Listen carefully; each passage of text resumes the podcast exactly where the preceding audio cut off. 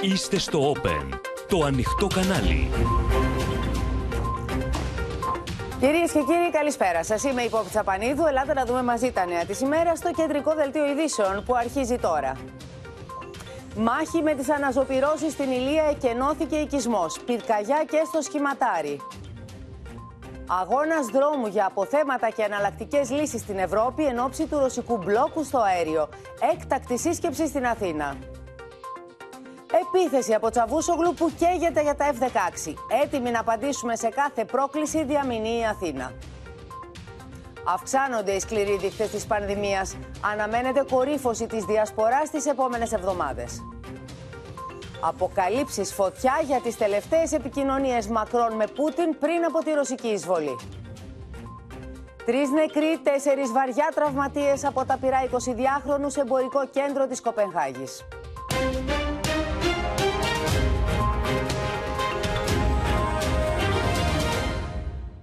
Μάχη με τις φλόγες, κυρίες και κύριοι, δίνουν μέχρι και αυτή την ώρα οι δυνάμεις της πυροσβεστικής με νέα μέτωπα να έχουν ξεσπάσει σε δύο ακόμη περιοχές της χώρας μέσα σε αυτό το 24ωρο που οι άνεμοι κατέστησαν δύσκολο το έργο της κατάσβεσης. Θα συνδεθούμε λοιπόν με τους συναδέλφους, με τους ανταποκριτές μας, με τον Νίκο Γιαπρακά στην Ηλία, τον Κώστα Σιμακόπουλο στο Σχηματάρι. Είναι μαζί μας και η Μίνα Καραμίτρου, διότι λίγο νωρίτερα ξέσπασε πυρκαγιά και στη ε, Ζάκυνθο αλλά και στη Φωκίδα πάνω από την Ιταία, η οποία μήνα κρίνεται από την πυροσβεστική ιδιαίτερα επικίνδυνη, καθώς απειλεί τον ίδιο τον Παρνασό, τον εθνικό μας δρυμό είναι, Πόπη, στην ουσία το πύρινο μέτωπο που απασχολεί περισσότερο αυτή τη στιγμή που μιλάμε τους πυροσβέστες και είναι η φωτιά στην οποία αυτή τη στιγμή στο κέντρο επιχειρήσεων οι πυροσβέστες προσπαθούν να στείλουν όσο περισσότερα πυροσβεστικά οχήματα γίνεται και εναέρια μέσα, καθώς σε καμία περίπτωση δεν πρέπει η φωτιά αυτή να προχωρήσει και να φτάσει μέχρι τον εθνικό δρυμό του Παρνασού.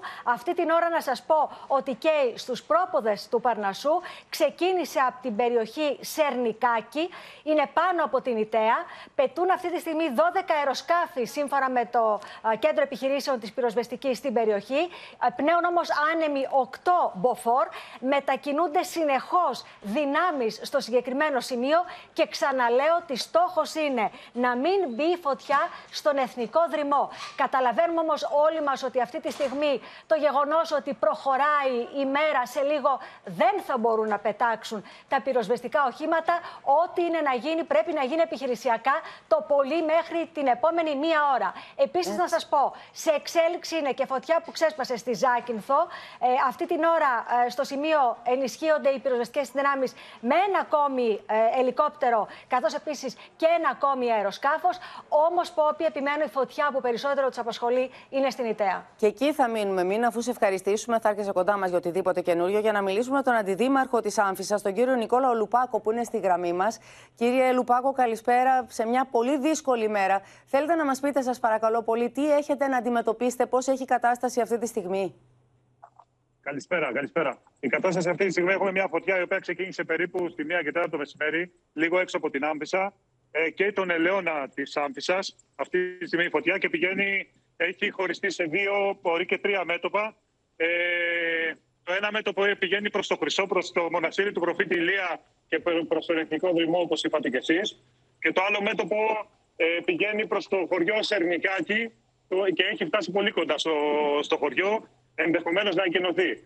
Ε, ε, Επίσης, υπάρχει και ένα τρίτο μέτωπο το οποίο πέρασε από το Σερνικάκη δίπλα και πάει, πηγαίνει προς το χωριό Τριτέα.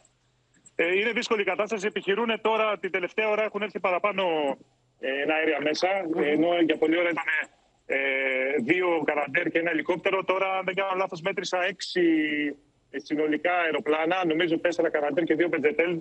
Να με συγχωρέσετε αν κάνω κάποιο λάθος. το Έχουν ρίξει τη, τη δύναμή τους εκεί για να το περιορίσουν το μέτωπο για να μην φτάσει στον εθνικό δρυμό. Οι άνεμοι πώς είναι αυτή την ώρα, ο καιρός είναι σύμμαχος ή είναι ενάντια στην προσπάθεια. Όχι, υπάρχει, υπάρχει, υπάρχει δυνατός αέρας. Υπάρχει δυνατός αέρας ακόμα.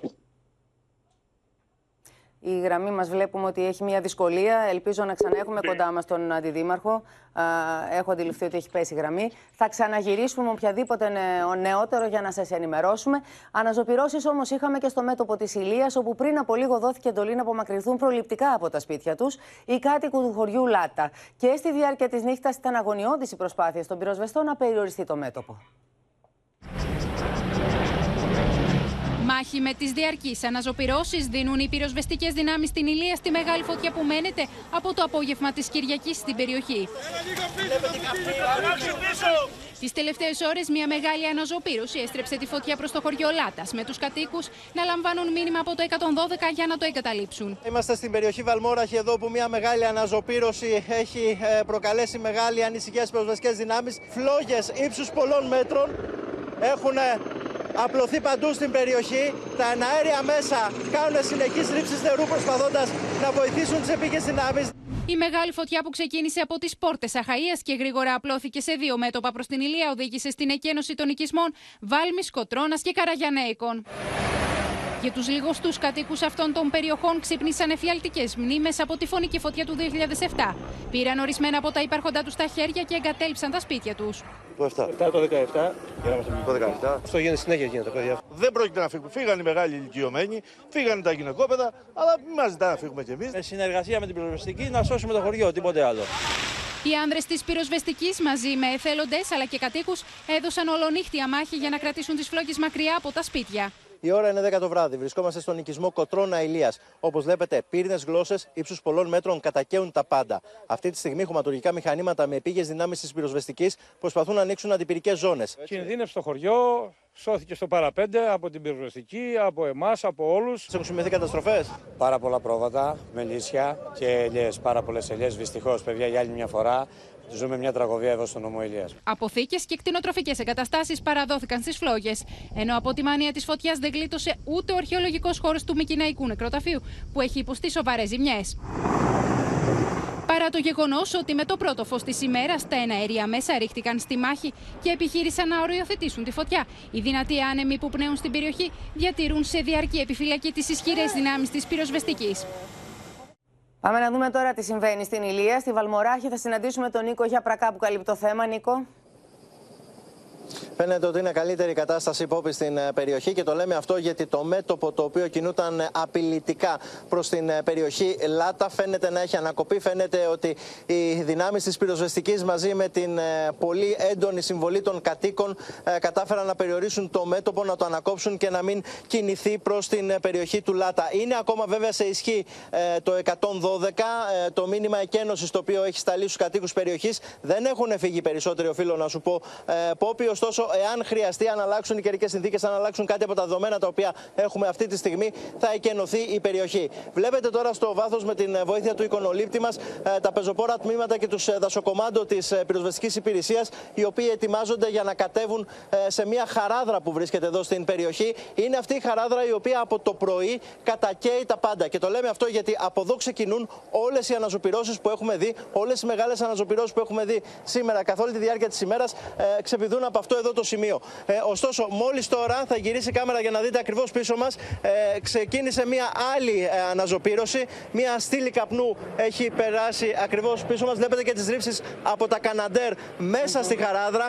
Κυριολεκτικά με κίνδυνο ε, οι πιλότοι κάνουν ό,τι καλύτερο μπορούν για να μπορέσουν να βοηθήσουν τις επίγειες δυνάμεις. Βλέπετε τώρα αυτόν τον καπνό, ο οποίος πριν από μερικά δευτερόλεπτα δεν υπήρχε εκεί. Ξαφνικά η πυκνή αυτή στήλη καπνού ε, υψώθηκε προς τον ουρανό. Είναι μια νέα αναζωπήρωση στην περιοχή ε, και θα σπεύσουν τώρα εκεί επίγειες δυνάμεις για να ε, την συγκρατήσουν και δεν ξέρω αν θα γίνει και κάποια ρήξη και από τα εναέρια μέσα τα οποία επιχειρούν στην περιοχή. Πόσα αεροπλάνα επιχειρούν εκεί, πόσα εναέρια μέσα; Αυτή τη στιγμή είναι τέσσερα αεροσκάφη, ε, τέσσερα αεροπλάνα τα οποία πετούν, δύο Canadair και δύο Air Tractor, ενώ υπάρχει και ένα ελικόπτερο ε, από την Αυστραλία το οποίο έχει έρθει για αυτό το καλοκαίρι για να βοηθήσει τις δυνάμεις στην περιοχή. Είναι το ελικόπτερο το οποίο χρησιμοποιούν και οι δασοκομάντος για την ε, μετακίνησή τους. Αυτές είναι οι εναέριες δυνάμεις οι οποίες υπάρχουν. Ωστόσο, mm-hmm. όλη η υπόλοιπη δύναμη, όλες οι δυνάμεις οι οποίες υπάρχουν, οι επίγειες, έχουν επικεντρωθεί σε αυτό το σημείο στην Μάλιστα. περιοχή, γιατί από εδώ είναι οι συνεχείς αναζωπηρώσεις οι οποίες δημιουργούν πρόβλημα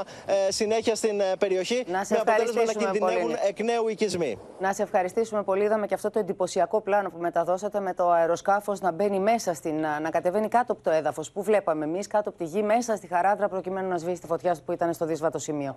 Υπό έλεγχο είναι η φωτιά όμως στο σχηματάρι, για την οποία κινητοποιήθηκαν επίσης μεγάλες δυνάμεις της πυροσβεστικής, τέσσερα αεροσκάφη και ελικόπτερα. Ωστόσο, ζημιές σημειώθηκαν σε κάποια από τα σπίτια της περιοχής.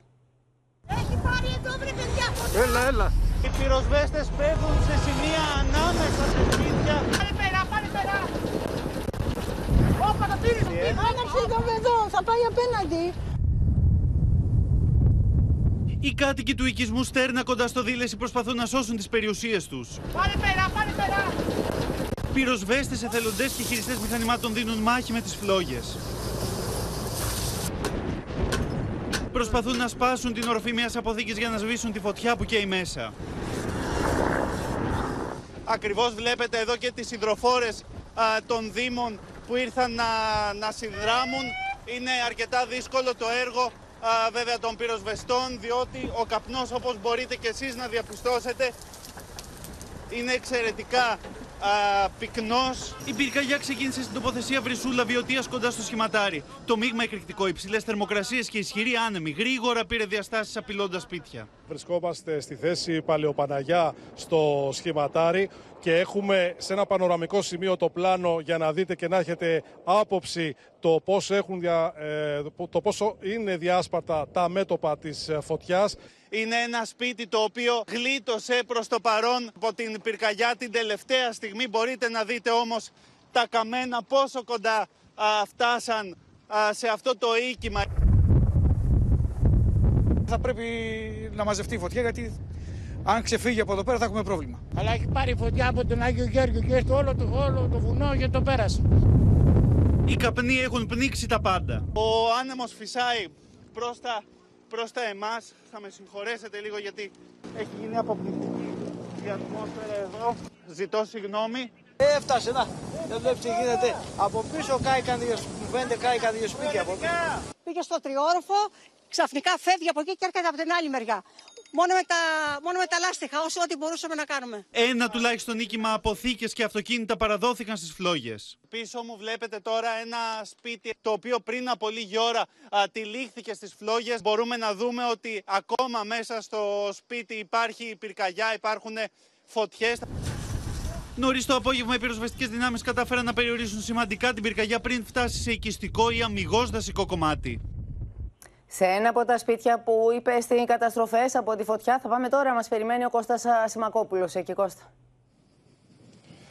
Καλησπέρα από όπου βρισκόμαστε στο σημείο από όπου σύμφωνα και με τους αξιωματικούς της πυροσβεστικής πιθανότατα να ξεκίνησε η φωτιά. Βρισκόμαστε σε μια αποθήκη με ένα σπίτι που καταστράφηκαν ολοσχερός και πίσω από αυτό υπάρχει ένα φωτοβολταϊκό πάρκο και δύο κολόνες της ΔΕΗ που φαίνεται ότι ενοχοποιούνται για αυτή τη μεγάλη πυρκαγιά που ξεκίνησε γύρω στις 12 σήμερα το μεσημέρι. Πήρε διαστάσεις και όπως λένε αξιωματικοί της πυροσβεστικής είμαστε για πρώτη φορά ίσως τυχεροί που είχε δυνατό αέρα. Και αυτό γιατί, γιατί η φωτιά έφυγε κατευθείαν προς το κάμπο, εκεί που ήταν οι καλλιεργήσιμες εκτάσεις και μπορούσε να ελεγχθεί.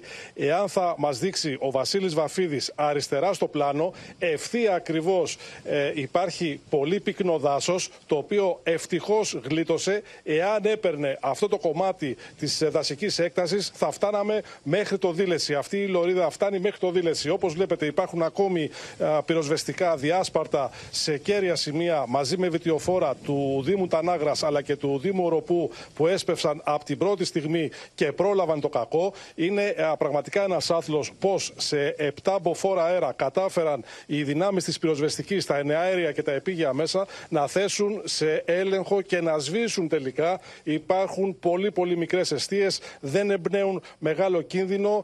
Βεβαίως όλο το βράδυ θα μείνουν εδώ τα πυροσβεστικά α, για να, α, για να πάνε δεχόμενο. Αλλά πραγματικά είναι ένας άθλος πώς έσβησε αυτή η φωτιά. Βλέπετε την έκταση που έχει καεί στο πλάνο που σας δίνει ο Βασίλης Βαφίδης. Είναι ο κάμπος του σχηματαρίου του Δηλεσίου. Στο βάθος βλέπετε την Πάρνηθα. Εάν ξέφευγε αυτό το κομμάτι, εκτός ότι υπήρχε και η βιομηχανική ζώνη του σχηματαρίου, από εκεί και πέρα θα ήταν πολύ δύσκολο, ε, δύσκολο να, να ελεγχθεί. Κάει και το σπίτι που βλέπετε, Μάλιστα. ένα αυτοκίνητο και μια α, μεγάλη αποθήκη. Το καλό ε, είναι μερικές, ότι βρίσκεται σε ε, έλεγχο πια, ότι έχει σβήσει εκτός από αυτές τις μικρές αιστείες που επίσης ελέγχονται. Να σε ευχαριστήσουμε πολύ και σένα, Κώστα. Και να αλλάξουμε θέμα, κυρίες και κύριοι, σε, σε επίπεδο συναγερμού για την τροφοδοσία και την επάρκεια σε φυσικό αέριο είναι η Ευρώπη, με τη Γερμανία να ενεργοποιεί σχέδιο διάσωσης της ενεργειακής Uniper, που έχει βρεθεί σε τέλμα λόγω της μείωσης των ροών από τη Ρωσία. Την ίδια ώρα στη χώρα μας η Ελλάδα θωρακίζεται και για το κλείσιμο της τρόφιγγας από τη Μόσχα, με το Υπουργείο Ενέργειας να διαβεβαιώνει πως η επάρκεια της χώρας δεν διατρέχει σοβαρό κίνδυνο ακόμη και στο χειρότερο σενάριο. Οι ενεργειακές ανάγκες της χώρας μπορούν να καλυφθούν ακόμα και σε περίπτωση πλήρους διακοπής του ρωσικού αερίου. Είναι το σήμα που στέλνει το Υπουργείο Ενέργειας μετά την έκτακτη σύσκεψη που πραγματοποιήθηκε σήμερα για την επάρκεια. Η Ελλάδα ε, είναι μεταξύ των 27 κρατών μελών της Ευρώπης με το μικρότερο ρίσκος ό,τι αφορά την ενεργειακή ασφάλεια στην περίπτωση της ε, ολικής αποκοπής των ροών φυσικού αερίου από τη Ρωσία.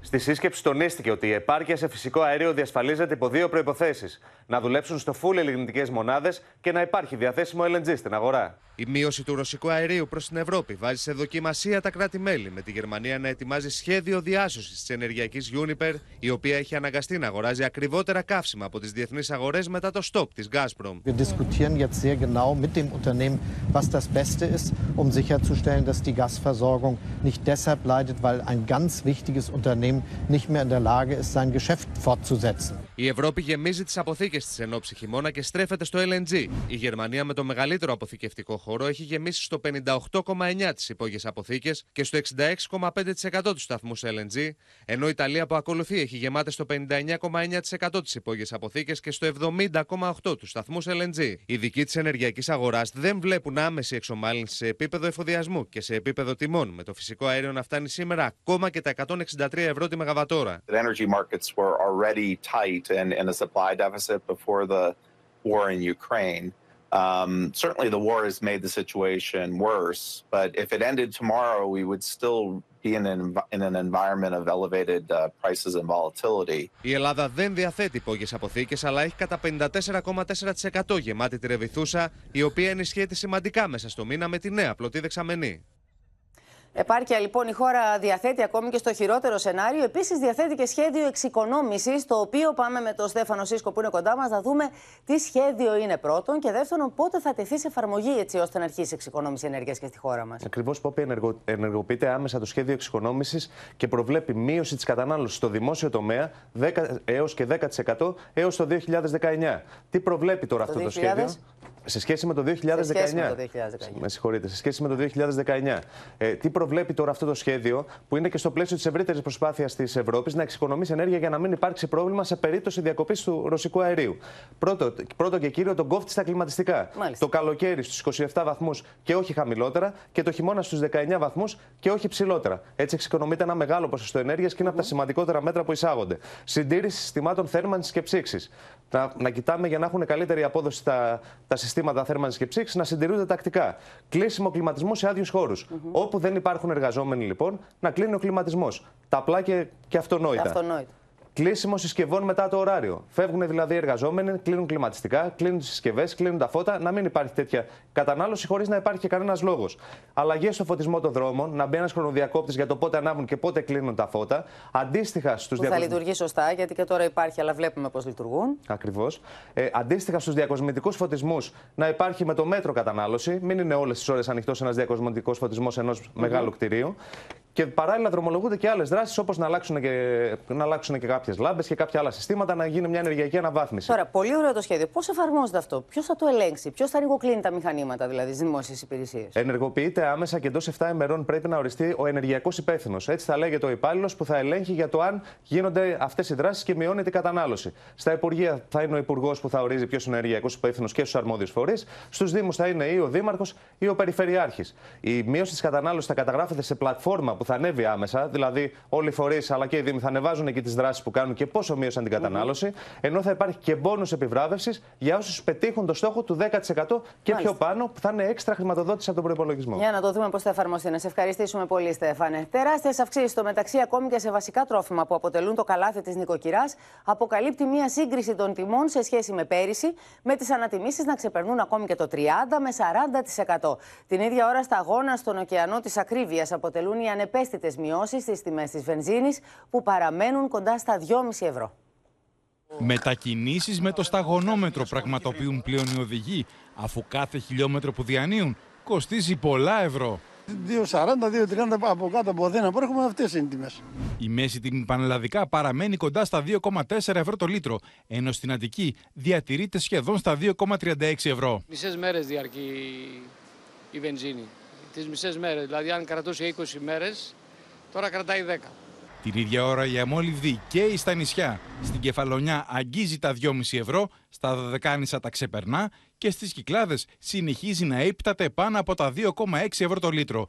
Ενώ πλέον οι παράγοντες της αγοράς αποφεύγουν να κάνουν κάθε εκτίμηση για το πού θα φτάσουν οι τιμές τις επόμενες ημέρες. Κανένας δεν μπορεί να γίνει η Κασάνδρα να πει προφητείες πώς θα εξελιχθεί η κατάσταση. Φωτιά στην τσέπη των καταναλωτών όμως έχουν βάλει και οι αλλεπάλληλες αυξήσεις στα ράφια των σούπερ μάρκετ, εκτοξεύοντας τις δαπάνες των οικογενειακών προπολογισμών. Πάρα πολύ έχουν αλλάξει. Έχουν ανέβει πάνω από 30%.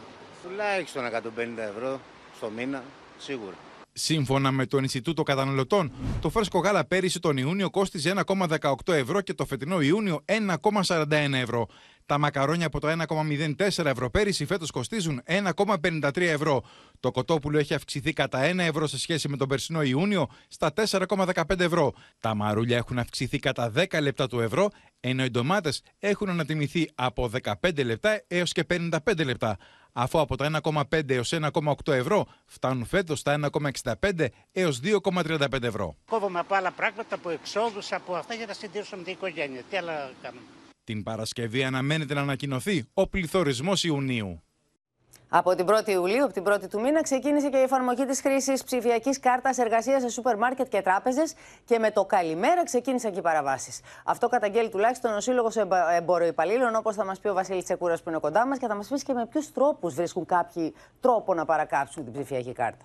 Αυτό είναι που ότι ξεκίνησε η χρήση αυτής της ψηφιακής ε, κάρτας εργασίας, αλλά βρέθηκαν και κάποιοι τρόποι από τους εργοδότες. Ε, για παράδειγμα, όπως λέει ο Σύλλογος Εμποροπαλλήλων Αθήνας, ε, ζητούν αυτοί που πιάνουν δουλειά στις 5 το πρωί να χτυπούν την κάρτα τους στις 6 το πρωί. Διότι αυτή την ώρα, το 5 με 6, χρεώνεται παραπάνω λόγω νυχτερινού ωραρίου. Όπως επίσης κάποιοι ορομίσθοι που δουλεύουν 8 ώρα το ζητούν να χτυπούν την κάρτα ότι τελείωσαν τη δουλειά τους στο τετράωρο, ώστε να αποφεύγουν και τις ασφαλιστικές φορές. Μετά, οδηγοί για τους οδηγούς τους λένε από τη στιγμή που είστε έξω, δεν είστε στο γραφείο, μην χτυπάτε καν την κάρτα εργασίας, την ψηφιακή αυτή κάρτα. Όπως επίσης ζητούν και από τους εργαζόμενους να γυρίσουν στη δουλειά τους ε, όταν έχουν ρεπό και φυσικά τους λένε να μην χτυπούν και την ψηφιακή κάρτα εργασίας. Και υπάρχει και ένα ακόμα παράδειγμα. Στι ταμείες ε, σε σούπερ μάρκετ ε, δούλευαν στις 9 το βράδυ που κανονικά κατεβάζουν ρολά αλλά τους λένε ότι συνεχίστε στη συνέχεια να εξυπηρετήσετε και τους υπόλοιπους πελάτες ε, αφού παραμένουν μέσα στο κατάστημα. Αυτά είναι κάποια ενδεικτικά παραδείγματα από όπι του. Και είναι καταγγελίες από εργαζόμενους όπως ακριβώς αντιμετώπιζαν τη μη, την κάρτα εργασίας την, την κανονική, έτσι αντιμετωπίζουν οι εργοδότες, κάποιοι εργοδότες και την ψηφιακή. Να σε ευχαριστήσουμε πολύ.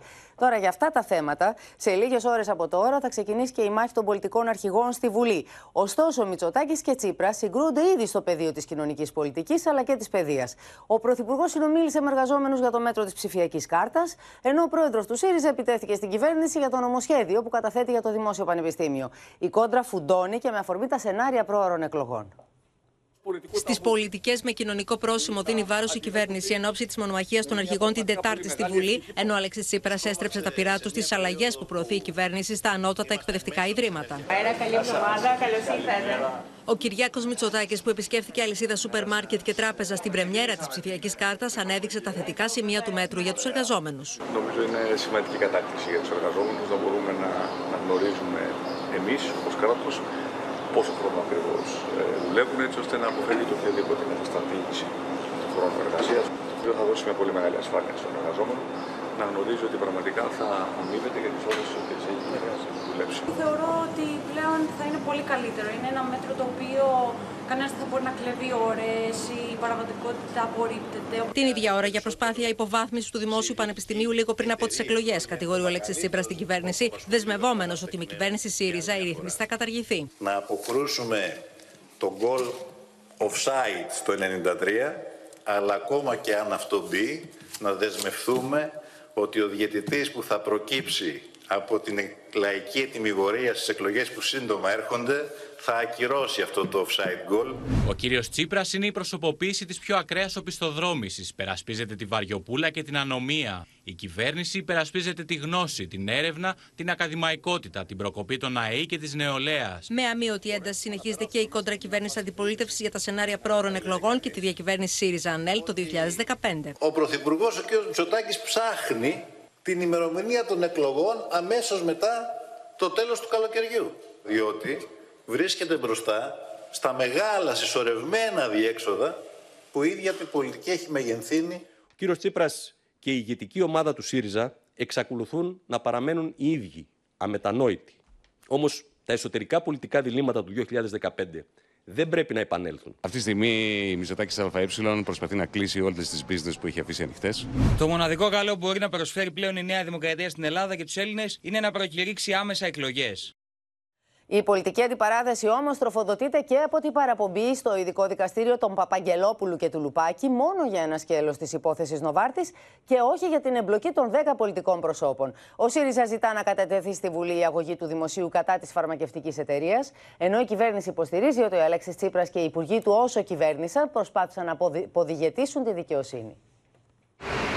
Για διαστροφή της πραγματικότητας κατηγορεί η κυβέρνηση των ΣΥΡΙΖΑ, ο οποίος υποστηρίζει πως κατέρευσε το αφήγημα της Νέας Δημοκρατίας πέρυσι και Βορεία Νοβάρτης μετά την παραπομπή του πρώην αναπληρωτή Υπουργού Δικαιοσύνης Δημήτρη Παπαγγελόπουλου στο ειδικό δικαστήριο για ένα υποσκέλος της πολύκροτης υπόθεσης και όχι για την ποινική εμπλοκή των 10 πολιτικών. Ο κ. Παπαγγελόπουλος δεν προτείνεται για κάποιο είδους βραβείο. Παραπέμπεται για τη λειτουργία παραδικαστικού κυκλώματος, για κατάχρηση εξουσίας, για ομές παρεμβάσεις στη δικαιοσύνη, ό,τι και να λέει ο κύριος Τσίπρας, οι κατηγορούμενοι δεν μπορούν να μετατραπούν σε κατηγόρου. Ο ελέφαντος στο δωμάτιο είναι δεν υπάρχει πια σκευωρία Νοβάρτης. Αυτό είναι με δικαστική βούλα πλέον. Είναι υπόλογη κυβέρνηση πέρα από το τελευταίο περιστατικό, με, ακόμη και τελευταία στιγμή, δηλαδή προσπάθησαν να διασπείρουν ψέματα ότι κάποια σχέση έχει απόφαση του Δικοτικού Συμβουλίου μες σκευωρία Νοβάρτης. Καμία σχέση δεν έχει. Ο Γιάννης Οικονόμου παραδέχθηκε πως η δήλωση που έκανε την περασμένη Παρασκευή ως προς το τυπικό σκέλος του κατηγορητηρίου που αφορά τον Δημήτρη Παπαγγελόπουλο δεν ήταν ακριβής. Αυτό όμως δεν έρει το πολιτικό ζήτημα, αλλά και το ουσιαστικό, αφού ο κ. Παπαγγελόπουλος ανάμεσα στα άλλα κατηγορείται και για ομή και ανίκια παρέμβαση στην αντισαγγελέα του Αρίου Πάγου, στην κυρία Ράικου, την οποία φέρεται να πίεζε να διαβιβάσει το φάκελο της Νοβάρτης στη Βουλή προς ενεργοποίηση του νόμου περί ευθύνης υπουργών. Παρότι δεν υπήρχαν στοιχεία σε βάρος πολιτικών προσώπων. Τα διευκρίνηστα εκατομμύρια σε υπουργούς της Νέας Δημοκρατίας που εντόπισαν εισαγγελείς θα διευκρινιστούν. Ο κύριος Οικονόμου βαφτίζοντας πολιτικό σχόλιο τα fake news αποδεικνύει ότι πίσω από το οργανωμένο σχέδιο παραπληροφόρησης που καταγγέλνουν δημοσιογράφοι βρίσκεται ο ίδιος με εντολή Μητσοτάκη. Η πολιτική σκευωρία δεν κρίνεται από τα δικαστήρια. Τα δικαστήρια κρίνουν. Εάν κάποιος παραβίασε τον νόμο και σε ποιο βαθμό τον παραβίασε. Τους λόγους που δεν έχει κινήσει τον πειθαρχικό έλεγχο σε σχέση με τους δικαστικούς λειτουργούς που ενεπλάκησαν στην υπόθεση των παραπλανητικών διαρών, ζητά να μάθει με ερώτηση που κατέθεσε προς τον Υπουργό Δικαιοσύνης ο Γιάννης Ραγκούσης. Ερωτήθηκε η κυρία Πρόεδρος του Αρίου Πάγου αν γνωρίζει ποιοι ανώτατοι δικαστικοί λειτουργοί είχαν πρακτικά τη δυνατότητα και έπαιξαν πράγματι το ρόλο κεντρικής πηγής παραπληροφόρησης του ελληνικού λαού σε σχέση με το βούλευμα του Δικαστικού Συμβουλίου του Ειδικού Δικαστηρίου. Απαξιωτικός και υποτιμητικός απέναντι στον Κυριάκο Μητσοτάκη, ο Τούρκος Υπουργός Εξωτερικών, κυρίες και κύριοι, Μευλούτ Τσαβούσογλου, υπέδειξε τον Έλληνα Πρωθυπουργός τον υπεύθυνο πίσω από την άρνηση του Κογκρέσου στην ένταξη της Τουρκίας στα εξοπλιστικά προγράμματα. Η Αθήνα απαντά πω συνεχίζει να υπερασπίζεται τα εθνικά της δίκαια. Εμείς εκείνο που επιθυμούμε είναι να μην υπάρχει ένταση ούτε στη ρητορική ούτε στο πεδίο. Από εκεί και πέρα η χώρα ε, παρακολουθεί πάντοτε όπως οφείλει, πάρα πολύ προσεκτικά όλες τις κινήσεις της απέναντι ε, πλευράς και ανα πάσα στιγμή είναι έτοιμη να διαχειριστεί την οποιαδήποτε πρόκληση ψύχρεμα, νυφάλια και αποφασιστικά. Ο εκνευρισμός στην Άγκυρα χτυπάει κόκκινο και αυτό φαίνεται στις δηλώσεις όλων των κυβερνητικών αξιωματούχων. Μετά τις ακραίες προκλήσεις και απειλές του Ερντογάν, τη Γιτάλη πήρε ο Υπουργός Εξωτερικών με Βλουτσαβούσογλου, ο οποίος αναφερόμενος στο μεγάλο στίχημα της Τουρκίας να πάρει Αμερικανικά F-16, επιτέθηκε στον Κυριάκο Μητσοτάκη, τον οποίο κατηγόρησε ότι οικέτευσε τους Αμερικανούς για να μην ανάψουν το πράσινο φως ξεχνώντα θελημένα την ομιλία του Πρωθυπουργού στο Κογκρέσο που διακόπηκε δεκάδε φορέ από τα χειροκροτήματα των Αμερικανών βουλευτών. Elbette işte Rum lobisi vermeyin diyor, farklı lobiler var vermeyin diyebilirler. Ee, ama esas Rum lobisi e, işte Mitsotakis gitti kongrede konuşmasında da e, Türkiye'nin aleyhine, müttefiklik ruhuna yakışmayacak bir şekilde kendisini küçük düşürecek bir şekilde vermeyin diye yalvardı. E, bu tür çabalar var ama biz e, bir sorun olmayacağını düşünüyoruz. Η Αθήνα παρακολουθεί στενά τις τουρκικές κινήσεις στο πεδίο, χωρίς κανείς να μπορεί να αποκλείσει ότι η Άγκυρα θα επιχειρήσει να κλιμακώσει την ένταση το επόμενο διάστημα. Στις 15 Ιουλίου, που είναι τα 6 χρόνια από το βάρος του πραξικόπημα, ναι. και είναι και η μέρα που δήλωσε ότι θα βγει το καινούριο πλοίο στην ΑΟΣ τουλάχιστον της, ε, την Κυπριακή, μάλλον συνοδεία πλοίων, θεωρώ ότι εκείνη η μέρα θα είναι το λάκτισμα ε, του θερμού καλοκαιριού του 20. Σε κάθε περίπτωση για την Αθήνα η διπλωματία παραμένει πάντα η πρώτη επιλογή. Όμως δεν πρόκειται να γίνει ανεκτή καμία τουρκική πρόκληση. Αυτό που θέλουμε είναι να διατηρούνται οι διάβλοι της επικοινωνίας ανοιχτοί, να υπάρχουν οι διάβλοι της διπλωματικής ε, επικοινωνίας. Αυτό δεν σημαίνει όμως ότι διαπραγματευόμαστε κυριαρχικά μας δικαιώματα. Το γεγονός ότι ο Ερντογάν βρίσκεται στο εσωτερικό της Τουρκίας με την πλάτη στον τοίχο, ότι βυθίζεται δημοσκοπικά και βρίσκεται πολύ πίσω από όλους τους πιθανούς αντιπάλους του, τον κάνει ακόμα πιο απρόβλεπτο προκειμένου να ενισχύσει την εικόνα του. Θέλει λοιπόν να πάει σε ένα επεισόδιο μέχρι το 23. Αυτό θα συσπηρώσει το εθνικιστικό ακροατήριο στην Τουρκία θα του δώσει πόντους. Την ίδια ώρα πάντως η Ελλάδα συνεχίζει να εξοπλίζεται, θέλοντας να έχει απάντηση απέναντι στα τουρκικά drones. Σήμερα πέρασε από την αρμόδια επιτροπή της Βουλής, μεταξύ άλλων η αγορά τριών αμερικανικών drone επιτήρησης MQ-9 Reaper, που εισηγήθηκε το ΓΕΘΑ μαζί με δύο σταθμούς διοίκησης, συνολικού κόστους 388 εκατομμυρίων ευρώ. Ακούσαμε λοιπόν στο ρεπορτάζ μας τους αναλυτές να λένε ότι και δύσκολοι, δύσκολες ημερομηνίες έρχονται, πλησιάζει και η επέτειος του πραξικοπήματος κατά του Ερντογάν και το γεωτρύπανο βγαίνει στην Ανατολική Μεσόγειο, δεν έχει καθορίσει ακόμη η Τουρκία που. Πάμε λοιπόν στην Αλεξία Τασούλη, διότι η Αλεξία φαίνεται να κλιμακώνεται πια η κατάσταση ίσως και στο πεδίο. Τι λέει η Αθήνα γι' αυτό; Λοιπόν, Πόπη, επί του πεδίου υπάρχουν εκτιμήσεις ότι ο Ταγί Περτογάν θα επιχειρήσει να στείλει γεωτρύπανο στο οικόπεδο 6 της Κυπριακής ΑΟΣ, μέρος του οποίου αμφισβητεί και εκεί έχουν ήδη ξεκινήσει γεωτρήσεις από την εκκοινοπραξία Ένι και το ΤΑΛ. Τα τουρκικά μέσα έχουν ήδη μεταδώσει ότι το γεωτρύπανο θα σταλεί περί τι 16 Ιουλίου στην Ανατολική Μεσόγειο, οπότε και είναι η ημερομηνία που είναι η επέτειος της απόπειρας πραξικοπήματος στην Τουρκία. Ενώ ο Ερντογάν λένε άλλες πληροφορίες ότι μπορεί να συνδυάσει την κίνησή του αυτή με μια επίσκεψη στα κατεχόμενα στις 20 Ιουλίου, ανήμερα της επαιτίου της τουρκικής εισβολής. Διπλωματικά τώρα θα λέγαμε ότι η μάχη Ελλάδας και Τουρκίας γίνεται επί Αμερικανικού εδάφους και αυτό διότι η Τουρκία θέλει να περάσει από το Κογκρέσο το θέμα με τα F-16. Έχει ήδη στα χέρια της ε, την προφορική δήλωση του Biden από τη Σύνοδο Κορυφής του ΝΑΤΟ. Από την άλλη, το ελληνοαμερικανικό λόμπι προσπαθεί να βάλει εμπόδια. Ήδη επιχειρεί να περάσει μια τροπολογία όπου θα λέει ότι οι Αμερικανοί, σε περίπτωση που θέλουν να πουλήσουν όπλα σε άλλες χώρες, αυτές οι χώρες θα πρέπει να σέβονται τα κυριαρχικά δικαιώματα συμμαχικών χωρών του ΝΑΤΟ. Σε αυτό όμως έχουμε δρόμο μπροστά μας για να γίνει συζήτηση στο Κογκρέσο. Αλλά ήδη όπως βλέπουμε, Πόπη, ο Μευλού Τσαβούσογλου έχει ήδη να φτιάχνει, φτιάχνει ε, κλίμα με τις δηλώσεις που έχει κάνει. Να σε ευχαριστήσουμε πολύ, Αλεξία, κυρίες και κύριοι, να παρακολουθήσουμε, να παρακολουθήσουμε ένα απόσπασμα από τις δηλώσεις του Μευλού Τσαβούσογλου για την ανησυχία του για τα εξοπλιστικά προγράμματα που έρχονται από την Αμερική και το, την αντίσταση που παρουσιάζει βεβαίω το, το Κογκρέσο με τον γερουσιαστή Μενέντε στην πρώτη γραμμή. Kongrede demokratların içinde bir iki tane e, Dış İlişkiler Komisyonu dahil e, bir iki tane senatör var. Özellikle senatör e, kanadında. Onlar karşı çıkıyorlar. Onların da karşı çıkmalarının farklı e, sebepleri var. Işte FETÖ'ye yakınlık var veya işte farklı lobilerin e, etkisindeler. E, ama e, sadece demokratların oyu yetmez, cumhuriyetçilerin de destek vermesi gerekiyor. Cumhuriyetçiler kanadında da e, temaslarımız devam ediyor. Πάμε τώρα στην Κωνσταντινούπολη στη Μαρία Ζαχαράκη, γιατί φαίνεται, Μαρία, ότι κάνουν προσπάθεια να ξεπεράσουν τις δυσκολίες οι Τούρκοι. Τις δυσκολίες που συναντούν στο Κογκρέσο στις ΗΠΑ και κάνουν προσπάθεια σε πολλά και διαφορετικά επίπεδα. Ναι, και πάνε να δημιουργήσουν ένα λόμπι αντίστοιχο με το ελληνικό και τα άλλα λόμπι που θεωρούν ότι είναι κατά της Τουρκίας προκειμένου να αγοράσουν αυτά τα F-16. Λοιπόν, παρά το ε, πράσινο φως που έδωσε ο, Ερντο, ο Biden στον Ερντογάν, η άγκυρα ανησυχία ότι δεν υπάρχει καμία εγγύηση γι' αυτό. Το παραδέχτηκε σήμερα ο Τούρκος Υπουργός Εξωτερικών ότι τα λόμπι κατά της Τουρκίας και δει το ελληνικό είναι πολύ ισχυρά και για το λόγο αυτό έχει κινητοποιηθεί και η ίδια η Τουρκία για να δημιουργήσει αντίστοιχα ένα ισχυρό λόμπι στην Αμερική. Η διασπορά της, βέβαια, να πούμε ότι δεν είναι ενωμένη όπως είναι άλλων εθνών. Στέλνει ωστόσο τελευταία συνεχώς αντιπροσωπείες στις ΗΠΑ ή προσκαλεί εδώ στην Άγκυρα γερουσιαστές, όπως τον Λίντσεϊ Γκράχαμ που ήταν εδώ το Σαββατοκύριακο και προκειμένου να, ε, να επηρεάσουν ε, το Κογκρέσο υπέρ της Τουρκίας. Πέρυσι είχε προσλάβει να πούμε και εταιρεία στη Νέα Υόρκη, αλλά δεν είχε φέρει και κάποιο απτό αποτέλεσμα.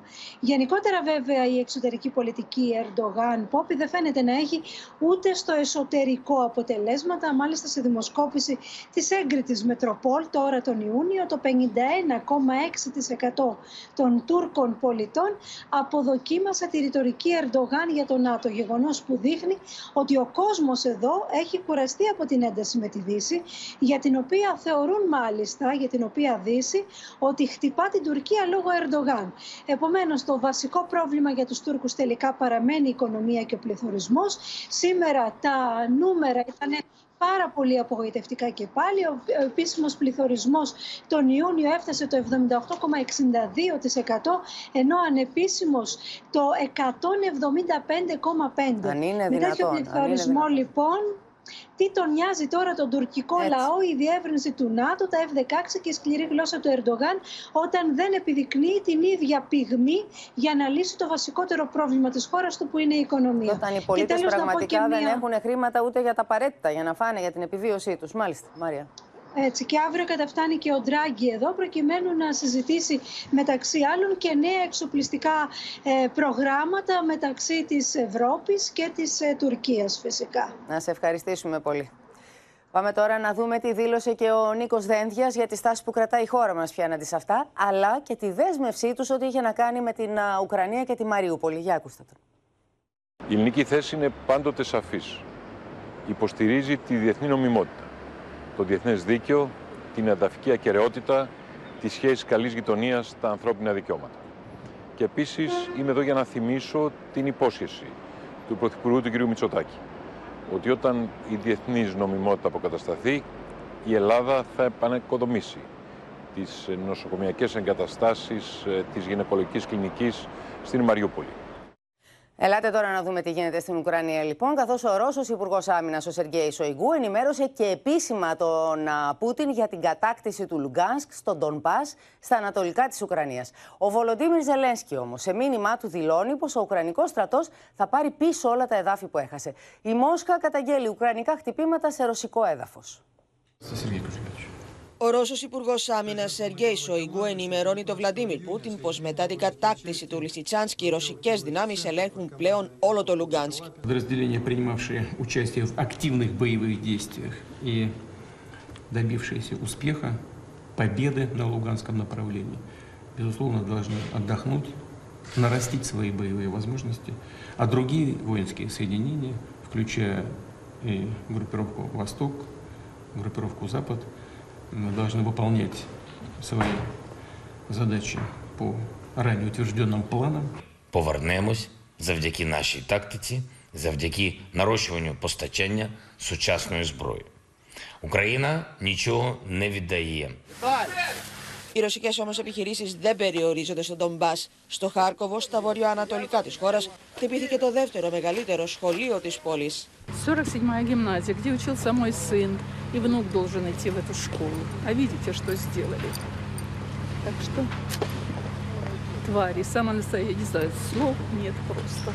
Χτυπήματα όμω καταγγέλουν και οι Ρώσοι. Το Ρωσικό Υπουργείο Άμυνα ανακοίνωσε πω χτυπήθηκαν κατοικημένε περιοχέ στο Μπέλγκοροντ και το Κούρσκ. И схватила ее, и мы просто поползли, можно сказать, по стеклам, вплавь пошли. Я ее начала вытаскивать. И тем, кто действует подобным образом, следует знать, что в случае продолжения провокаций им не поздоровится. Από την άλλη, το Κρεμλίνο καταγγέλει πω η Βρετανία ψάχνει το πρόσχημα για να βγάλει πλοία στη Μαύρη Θάλασσα. Они явно пытаются создать э, условия, найти предлоги для того, чтобы Королевский военно-морской флот э, внедрился в Черное море и стал чуть ли не руководить здесь всеми процессами освобождения зерна из тех по- портов, Ελάτε τώρα να δούμε πώς έφτασαν στο να κατακτήσουν το Λουγκάνσκ οι Ρώσοι. Οι ίδιοι Ουκρανοί εξηγούν τι συνέβη στη μάχη στο Λισιτσάνσκ. Θα πάμε στην, στο Κίεβο και στην Αδαμαντία Λιόλιου να μας μιλήσει για αυτή την πολύ κρίσιμη μάχη που καθόρισε και την έκβαση ενός κομματιού του πολέμου, ενός τμήματος του πολέμου και την απώλεια ενός τμήματος της Ουκρανίας μετά από την ανακοίνωση Πόπη πλέον και από την Ουκρανική πλευρά ότι τα Ουκρανικά στρατεύματα υποχώρησαν από την ε, πόλη του Λισιτσάνσκ. Είχαμε τις δηλώσεις και του Προέδρου της Ουκρανίας, του Βολοντίμιρ Ζελένσκι, ο οποίος είπε ότι σε αυτή την περίπτωση δεν μετράει μόνο το πατριωτικό αίσθημα και το ατσάλινο φρόνημα που δείχνουν οι Ουκρανοί στρατιώτες, αλλά χρειάζονται και μέσα και τεχνικός εξοπλισμός ε, στην περίπτωση αυτή. Μάλιστα, είπε ότι οι Ρώσοι είχαν αριθμητικό πλεονέκτημα, προσπάθησαν οι Ουκρανοί με τις ικανότητες ικανότητές τους να ισοφαρίσουν την κατάσταση. Ωστόσο, απόλυτη προτεραιότητα σε αυτήν τη φάση είχε η διάσωση της ε, ζωής των Ουκρανών στρατιωτών. Γι' αυτό λοιπόν και δόθηκε η εντολή να υποχωρήσουν τα Ουκρανικά στρατεύματα, με τον ε, πρόεδρο να ζητά φυσικά και να επισημαίνει ότι ε, θα προσπαθήσουν στη συνέχεια στο μέλλον να επιστρέψουν πάλι στην ίδια περιοχή. Επόμενος στόχος, όπως αναφέρει η Ουκρανική πλευρά, όπως και βρετανικές υπηρεσίες, είναι η κατάληψη της περιοχής του Ντονιέτσκ. Ήδη έχει ενταθεί η ένταση των βομβαρδισμών στην περιοχή. Μάλιστα, σήμερα ανακοινώθηκαν 9 νεκροί, μεταξύ των οποίων ένα παιδί και 25 τραυματίες. Επίσης, μεταξύ των τραυματιών ένα παιδί. Ενώ συνεχίζονται και οι βομβαρδισμοί στην πόλη του Σλαβιάνσκ και επίσης στην περιοχή του Ντονιέτσκ με 19 τραυματίες. Είχαμε και δηλώσεις όμως σε μια συνέντευξη που έκανε και από τον ε, επικεφαλής της Διεύθυνσης Πληροφοριών της Ουκρανίας, τον Κύριλ Μπουντάνοφ, ο οποίος ανέφερε ότι ο μήνας Αύγουστος είναι ιδιαίτερα κρίσιμος για την εξέλιξη εξέλιξη του πολέμου αυτού. Ενδεχομένως να έχουμε μια επιβράδυνση της ένταξης των εχθροπραξιών, όπως είπε, και εκτίμησε ότι το τέλος του πολέμου θα έρθει όταν η Ουκρανία θα αποκτήσει την εδαφική της ακαιρεότητα. Πράγμα που το εκτιμά ότι θα γίνει στο τέλος του επόμενου χρόνου. Και τέλος, έχουμε και μια ανακοίνωση από το Υπουργείο Εσωτερικών ότι από την αρχή του πολέμου 1.600 σωροί αγνώστων στοιχείων έχουν εντοπιστεί στην Ουκρανία. Μάλιστα, πολλές από τις οποίες είναι απανθρακωμένες και δεν μπορεί η εξέταση του DNA να δείξει τα στοιχεία τους και φυσικά κάποιες είχαν υποστεί και βασανισμούς. Κάποιοι άνθρωποι, χαρακτηριστική ήταν η επισήμανση για τα περίχωρα του Κιέβου που συνέβησαν αυτά τα περιστατικά. Να σε ευχαριστήσουμε πολύ, Αδαματία. Να συνδεθούμε τώρα με, τον, με τη Μόσχα, με τον Θανάση Αυγερινό, για να δούμε τι γίνεται και στη Χερσόνα, Θανάση. Καλησπέρα από τη Μόσχα, όπου μπορεί με επισήμω η Ρωσία να μην αποκαλύπτει πολλά για τα μελλοντικά σχέδια, ωστόσο τα κενά του παζλ συμπληρώνονται από τοπικές ειδήσεις, όπως η δήλωση του επικεφαλής της λεγόμενης στρατιωτικής πολιτικής δίκηση της Χερσόνας. Ε, αυτή είναι μια μεταβατική μορφή διακυβέρνησης που επιλέγουν οι περιοχές που περνούν υπό ρωσικό έλεγχο. Ο Βλαντίμιρ Τσαλντό, λοιπόν, αποκάλυψε ότι συγκρότησε τοπική κυβέρνηση σε αυτή την Ουκρανική επαρχία, de facto πλέον υπό ρωσικό έλεγχο, προσκαλώντας μάλιστα και έμπειρα στελέχη από τη Ρωσία, όπως είπε, επικεφαλής της νέας κυβέρνησης, ο Σεργέη Γελισέφ από το Καλίνιγκρατ. Ε, ε, προφανώς ε, υπάρχει ένα κλίμα επιτάχυνσης της ενσωμάτωσης της περιφέρειας αυτής στην Ρωσία. Ο ίδιος ο Σαλντό και ομοδιάτες του λένε ότι το δημοψήφισμα για το μελλοντικό καθεστώς της επαρχίας θα πρέπει να γίνει εντός του έτος. Ομολογουμένως το Κρεμλίνο δεν κάνει σχετικές δηλώσεις και δεν δείχνει η ρωσική ηγεσία να βιάζεται τόσο, ενώ οι ηγεσίε, οι τοπικές κάποιων περιφερειών μοιάζουν να πιέζουν προς αυτή την κατεύθυνση. Η Χερσόνα αυτή τη στιγμή μαζί με την Κρυμαία και το Λουγκάνσκ πλέον είναι οι τρεις ε, ουκρανικές περιφέρειες που κάποτε είχε υπό τον έλεγχο το Κίεβο και έχουν περάσει υπό πλήρη ε, ρωσικό έλεγχο. Θανάση, να σε ευχαριστήσουμε πάρα πολύ.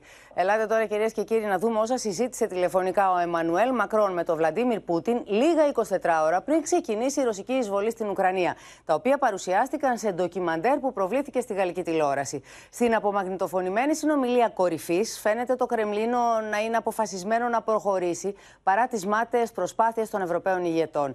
Οργισμένη αντίδραση της Μόσχας που μιλά για παραβίαση του απορρίτου των συνομιλιών προεδρών χωρών. Ну, что сказать, ты так все видишь, что происходит. И ты, и, э, и канцлер мне сказали, что э, значит, господин Зеленский готов к каким-то конкретным шагам, что он подготовил э, какие-то законопроекты по соглашению Минских соглашений, по выполнению Минских соглашений. Значит, ну чего появилось? Η τηλεφωνική επικοινωνία του Εμμανουέλ Μακρόν με τον Βλαντίμιρ Πούτιν μόλι λίγε ημέρε πριν από τη ρωσική εισβολή καταγράφεται από δημοσιογράφου που την παρακολουθούν ζωντανά. Στη συνομιλία, ο Πούτιν αναφέρεται στο αίτημα του Ζελένσκι για απόκτηση πυρηνικών όπλων, αλλά και στι εκκλήσει του Μακρόν για την εφαρμογή του Μίνσκ.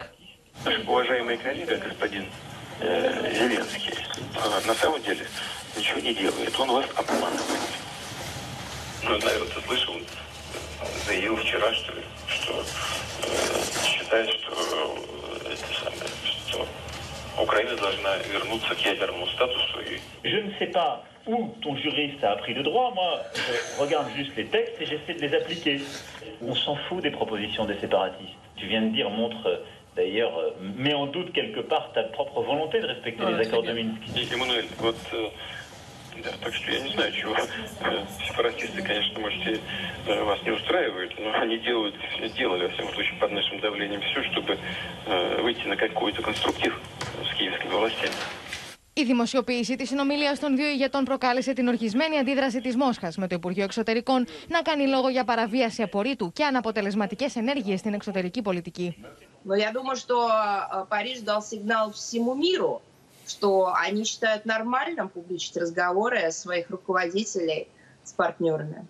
Αντιδράσει κατά του Γάλλου Προέδρου υπήρξαν και μέσα στη Γαλλία, με πολλού να θεωρούν λάθο την κίνηση αυτή του Εμμανουέλ Μακρόν, ειδικά σε μια τόσο ευαίσθητη στιγμή στο παγκόσμιο γεωπολιτικό σκηνικό. Στο μεταξύ, ανοιχτό είναι το ενδεχόμενο να ξαναφορέσουμε μάσκες σε κλειστού χώρου, καθώ τα κρούσματα κορονοϊού αυξάνονται όπω και οι νοσηλίε. Οι επιστήμονε, μάλιστα, εκτιμούν ότι το έκτο κύμα τη πανδημία θα κορυφωθεί στα μέσα Ιουλίου.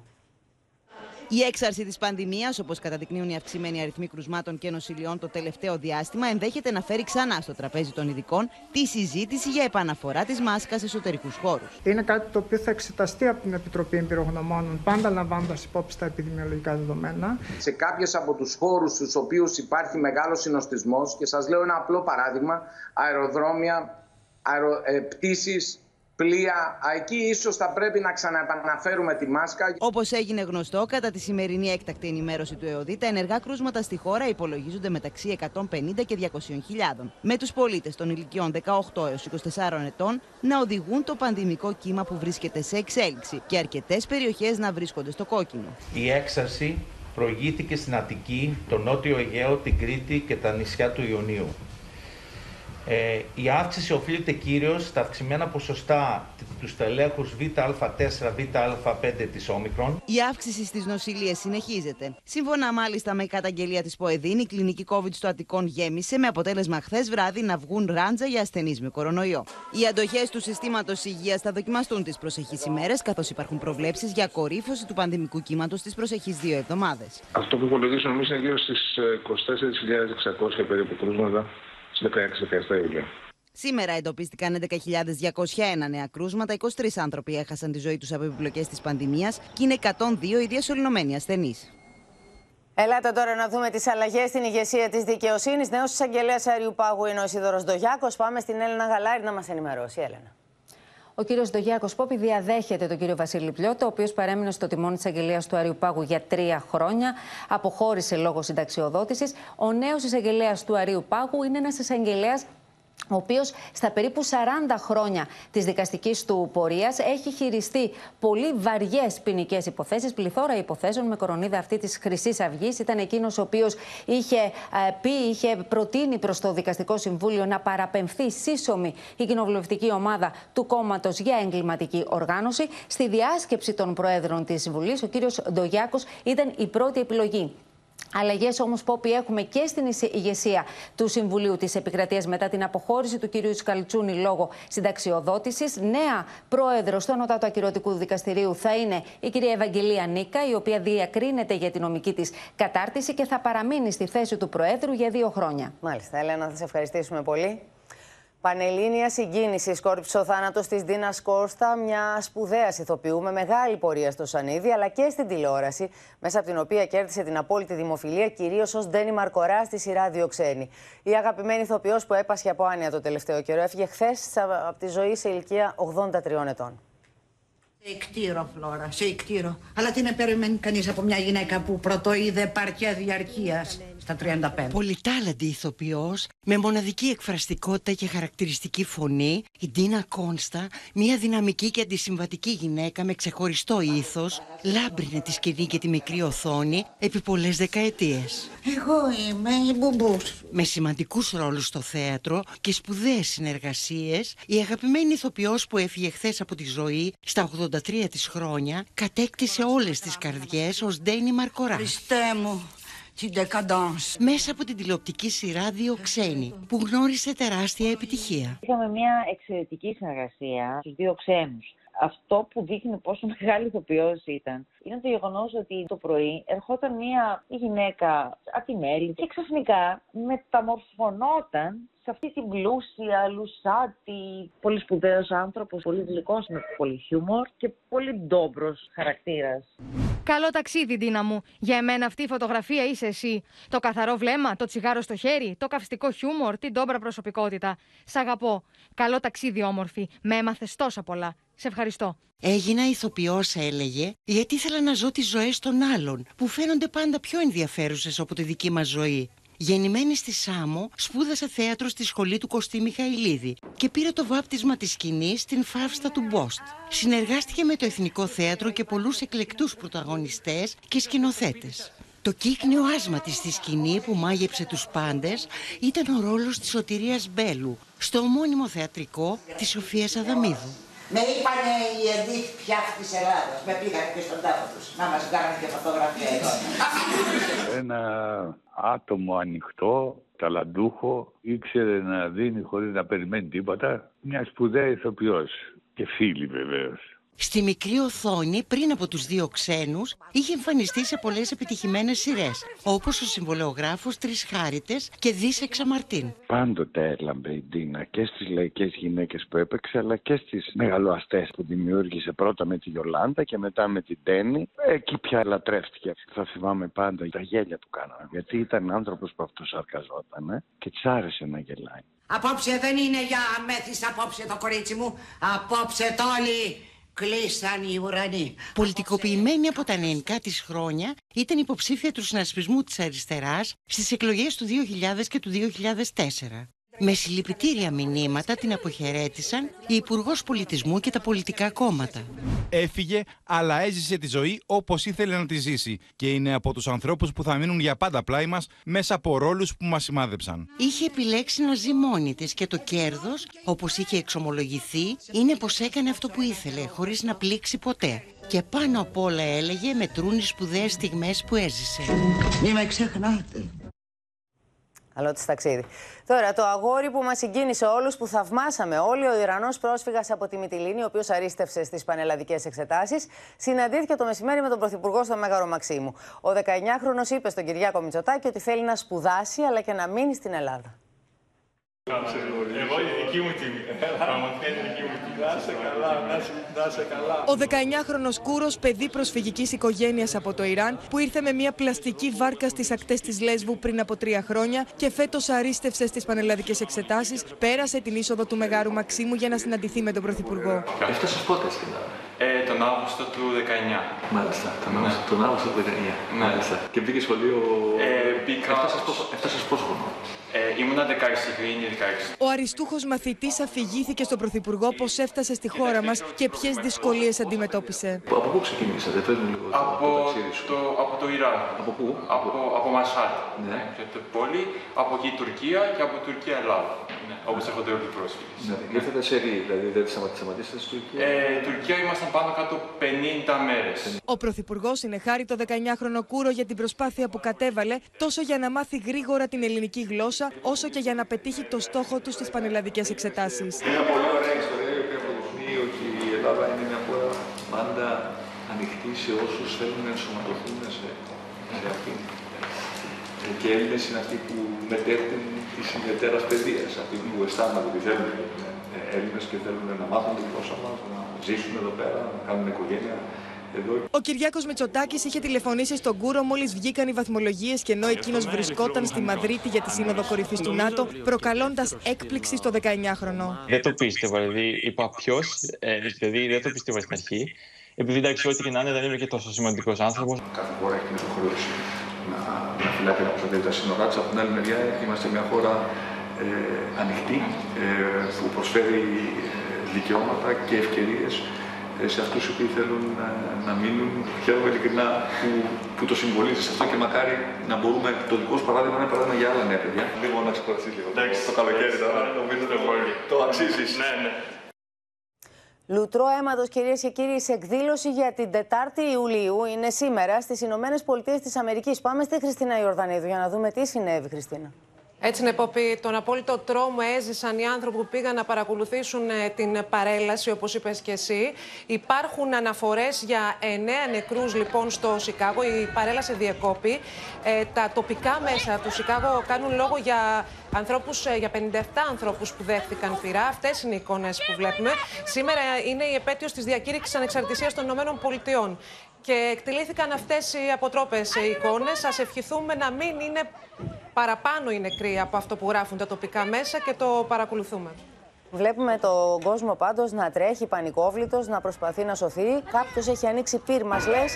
Και υπάρχουν πληροφορίες και για νεκρούς αλλά και για τραυματίες. Είναι εικόνες που βλέπουμε για τώρα. 57 ανθρώπους που δέχτηκαν πυρά και για 9 ανθρώπους σύμφωνα με τα τοπικά μέσα που είναι νεκροί. Να σε ευχαριστήσουμε πολύ. Κυρίες και κύριοι, εδώ ολοκληρώθηκε το κεντρικό δελτίο ειδήσεων. Μείνετε στο Open αμέσως μετά η ξένη σειρά The Mallorca Files με την Ελερή, τον Τζούλιαν Λούμαν και στις 9. Μην χάσετε την ξένη ταινία Η Αρπαγή με το Liam Neeson. Εμείς σας ευχαριστούμε πολύ που και σήμερα ήσασταν εδώ κοντά μας. Ευχαριστούμε που μας εμπιστευτήκατε για την ενημέρωσή σας. Καλό υπόλοιπο μέρα, καλό βράδυ, αλλά και πολύ καλή εβδομάδα να έχουμε όλοι μας. Γεια σας και το καλό θα νικήσει.